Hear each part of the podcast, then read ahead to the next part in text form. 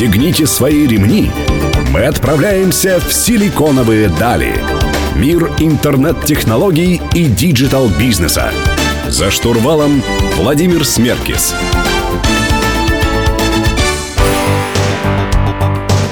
Добрый день, друзья. Сегодня среда. В эфире программа «Силиконовые дали» на Мегаполис 89,5 FM в студии Владимир Смеркис. И сегодня мы поговорим про персонал, про поиск работы и поиск людей на работу. Вот я помню лично, э, когда мне было мало лет, я гулял по своему району и видел на предприятиях огромные такие э, записи о том, что требуется такой-то человек. Э, около кафе было требуется повар или официант. Поэтому мы сегодня позвали Андрея Крылова, основателя платформы для автоматизации подбора персонала Skills, для того, чтобы он рассказал, как все-таки Э, технологии двигаются вперед. Андрей, добрый день. Добрый день. Так вот, э, когда я гулял и был маленьким, э, это было, наверное, нормальным, так сказать, персоналом. Потом появилась газета, насколько я помню, из рук в руки. Mm-hmm. По работам было много газет, где были вакансии, были, по-моему, даже кандидатуры людей, которые искали. А потом появился Headhunter, который, собственно говоря, оцифровал всю эту историю. Вот э, сейчас существуют какие-то новые методы, куда вообще э, HR в интернете двигается? А, ну, новые методы, конечно, существуют, но Headhunter как э, такая доска объявлений, он все равно остается самым популярным, самым, э, наверное, эффективным из того, что есть. Но кандидаты во многих компаниях сейчас уже идут через социальные сети, через какие различные digital-каналы, там, через э, контекстную рекламу, что-то еще, через э, различные офлайн мероприятия.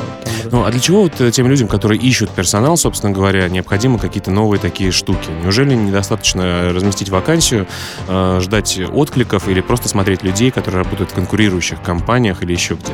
На самом деле, очень часто недостаточно, и вот в этом проблема сейчас в отрасли, что все хуже и хуже э, качество выборки, которое предоставляет вот эти джоб, джоб-борды, назовем это так, там, Headhunter, Superjob, что-то еще. То есть, допустим, из тысячи кандидатов может до собеседования быть годными там 10 или 50. Поэтому... Ну, ну а с чем это связано? Вот я не знаю, я опять-таки в своей компании, когда подбирал людей достаточно базового уровня, mm-hmm. э, то есть первая работа для многих была э, офис-менеджер, да, то есть девушка должна была просто нормально, грамотно писать э, по-русски, она должна была э, уметь разговаривать по телефону, телефону более-менее грамотно и вежливо, и базовые вещи в Excel заносить какие-то данные. Никаких э, супер э, уравнений там не нужно было решать. И э, я разместил вакансию свою на, на HeadHunter, откликнулось достаточно много людей. Я лично позвонил этим людям, поскольку это ну, были первые, была первая вакансия там, в новой создаваемой мной компании. А, из 10 людей, э, наверное, 7 согласились пойти на собеседование.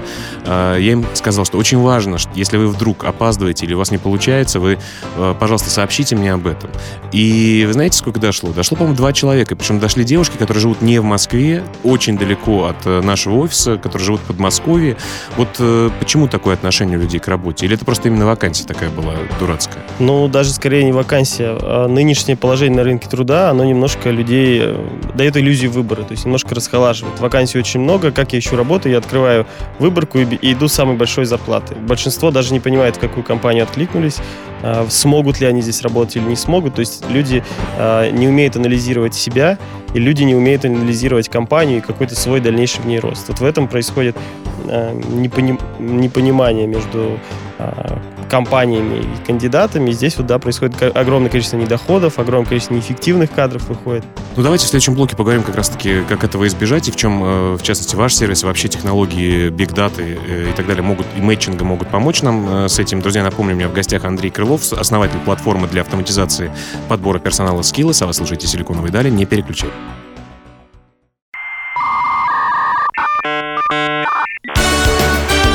«Силиконовые дали». За штурвалом Владимир Смеркис. Друзья, вы продолжаете слушать программу «Силиконовые дали» на Мегаполис 89,5 FM. Эм. В студии Владимир Смеркис, и я беседую с Андреем Крыловым, основателем платформы для автоматизации подбора персонала Skills. Андрей, все-таки вернемся к технологиям.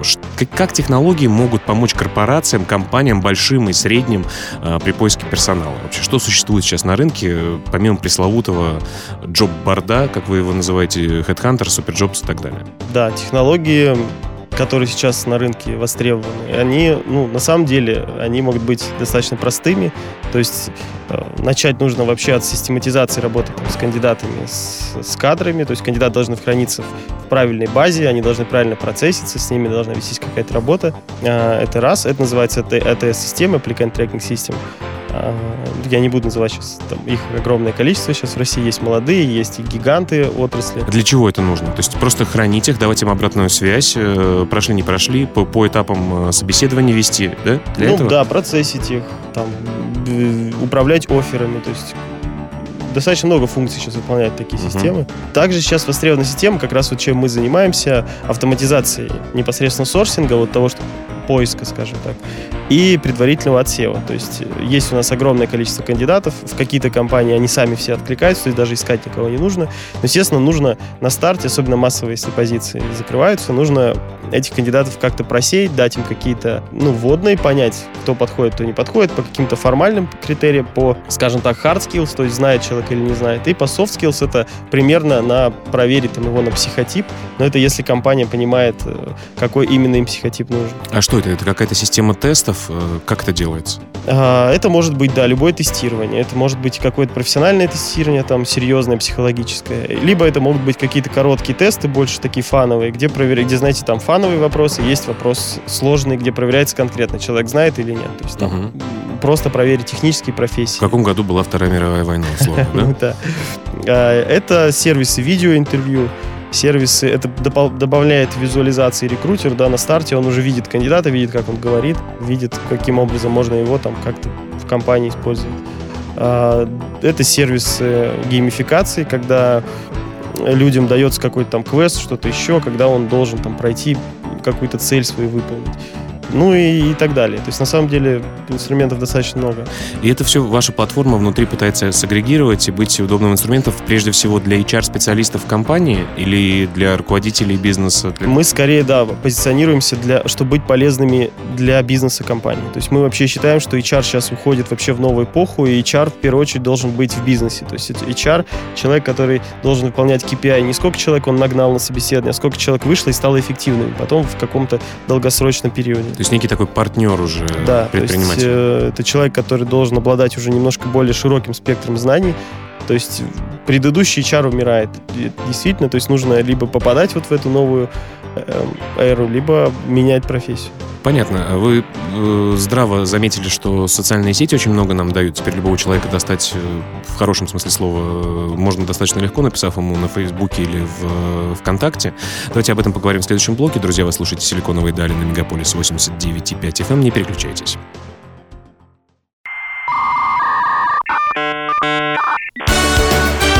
«Силиконовые дали». За штурвалом Владимир Смеркис. Друзья, вы продолжаете слушать программу про интернет-технологии и бизнес «Силиконовой дали» на Мегаполис 89,5 FM. В студии по-прежнему Владимир Смеркис. Сегодня мы говорим про поиск и подбор персонала. Напомню, меня в гостях Андрей Крылов, основатель платформы для автоматизации подбора персонала Skills. Андрей, такой важный тренд, который сейчас э, витает на рынке, это Big Data. Мы в прошлом блоке как раз-таки не успели про него поговорить. Э, вообще, Big Data, то есть сбор больших данных э, конкретным людям применим, э, в частности, при подборе персонала? Да, конечно, применим. Э, уже сейчас в мире по моим данным, более 60% компаний пытаются использовать большие данные. Ну, в России, естественно, этот процент гораздо ниже. И планируется, что, прогнозируется, что к 2020 году он существенно вырастет. Ну, а как это происходит? У меня есть там, я не знаю, 100-200 тысяч, например, кандидатов на собеседование. Из них, допустим, 50 человек вышло на работу. Вот что можно с этим делать? Как это можно быть Здесь важно все... Э, когда человек, ну, любой кандидат, мы знаем, да, что человек в интернете сейчас оставляет огромный информационный след. То есть мы про него можем очень много что узнать, если он просто пришел и оставил нам социальную сеть свою. После этого, если использовать, например, платформу Skills, человек проходит какие-то различные виды тестирования, которые тоже как-то оцениваются. Он сколько-то времени тратит там на каждый вопрос и так далее. Ну, а браслет это что значит? Мы можем посмотреть, что по пятницам он часто следит в ночных клубах, допустим, и нам не под... Да? Допустим так, да. То есть, э, ну, это пока мало кого интересует, но это какие-то его интересы, какие-то его, может быть, грядущие события в его жизни и так далее. То есть девушка, например, собирается э, только, только что вышла замуж, и есть допустим. большой шанс, что она может э, уйти в декрет, да, что да, вот это абсолютно точно можно понять с помощью там И это машины. можно автоматизировать. То есть, да, та- такие будут алерты, что, ребят, внимание, здесь э, возможен декрет, или здесь человек много пьет. К этому вот как раз и идет, да. То есть э, копятся вот эти огромные данные, как человек, какая, какие данные есть в интернете уже про него, и как он активно проходит какое-то тестирование в компании, допустим.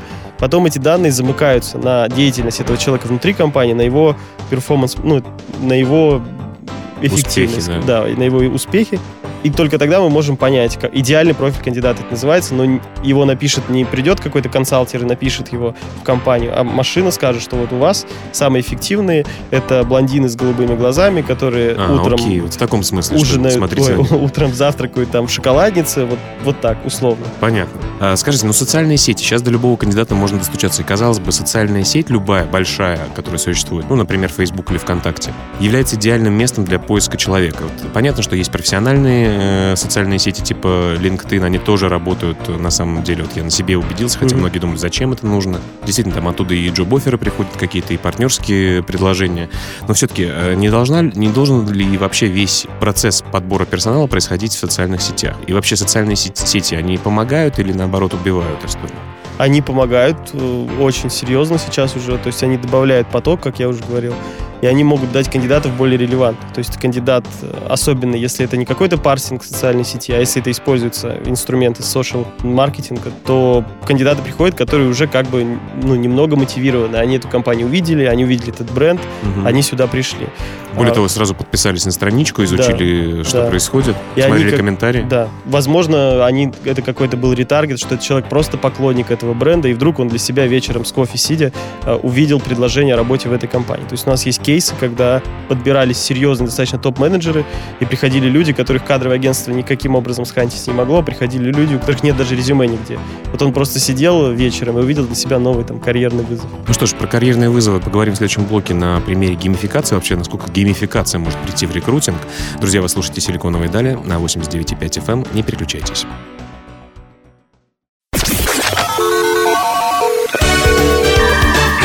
Пристегните свои ремни. Мы отправляемся в силиконовые дали. Мир интернет-технологий и digital-бизнеса. За штурвалом Владимир Смеркис. Друзья, вы продолжаете слушать программу «Силиконовые дали». В студии по-прежнему Владимир Смеркис, и я беседую с Андреем Крыловым, сооснователем э, платформы Skillaz. Поговорим про геймификацию вообще в сфере рекрутинга и виртуализации. Да? Вот вы об этом заявляете. Что же это такое? Как может быть э, серьезная такая затея, как подбор персонала, быть связана с игровыми элементами?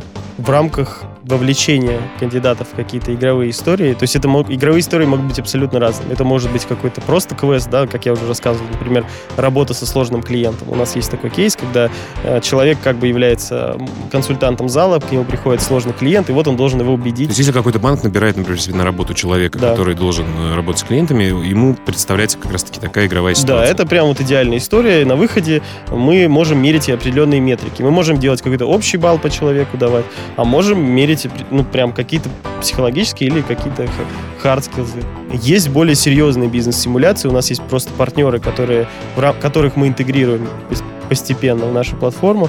Это могут быть прямо бизнес-игры, когда, например, молодые профессионалы, вот вы набираете, вы там крупный ритейлер и хотите вырастить у себя там звезд и руководителей магазинов по всей России.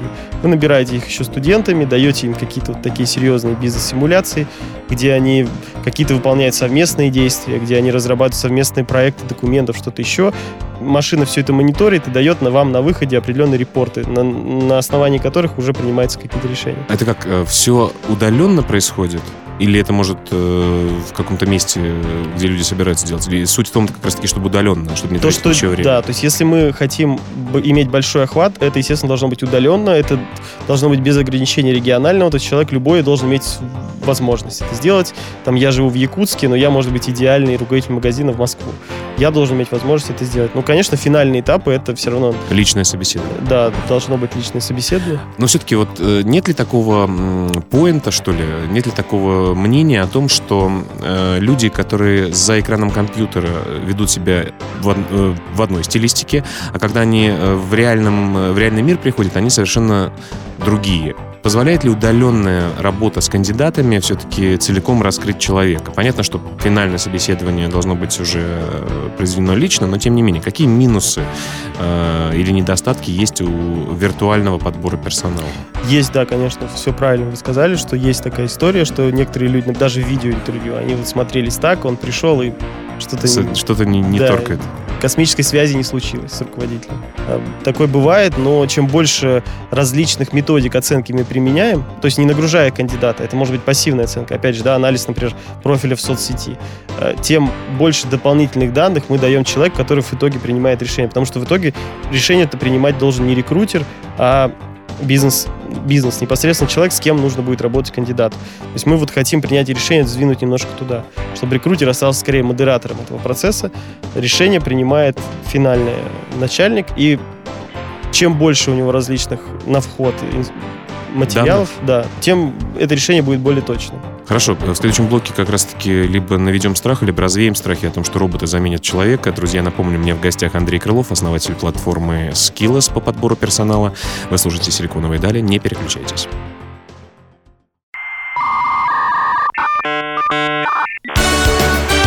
«Силиконовые дали».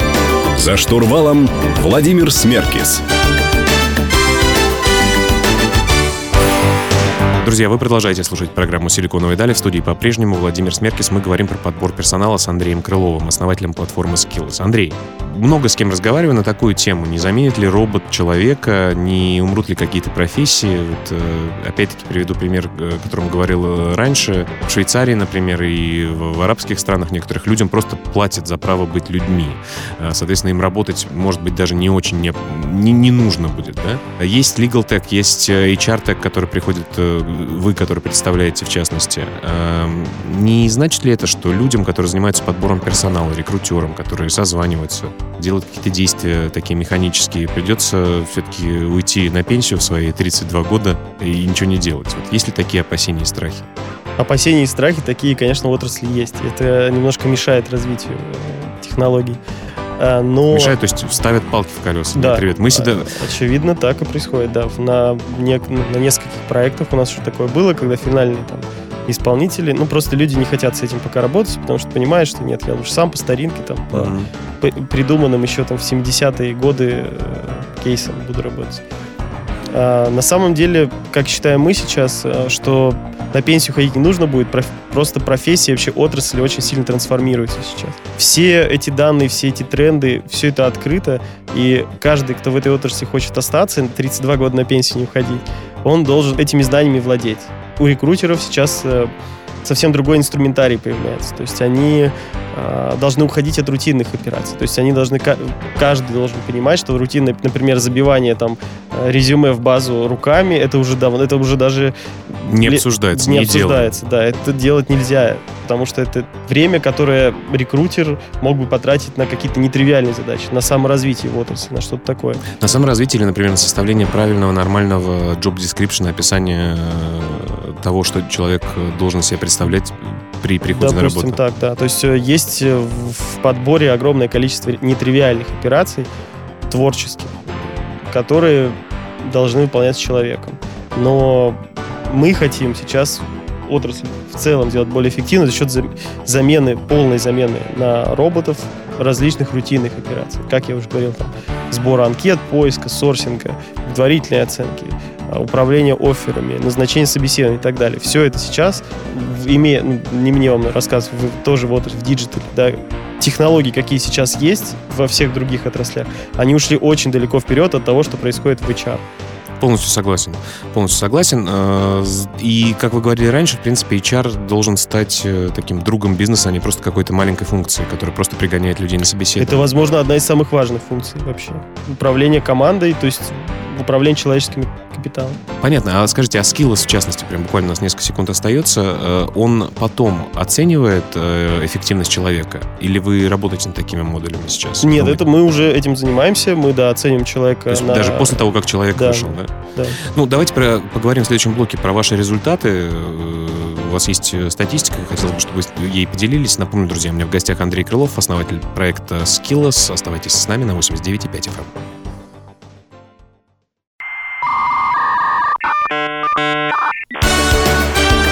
Силиконовые дали.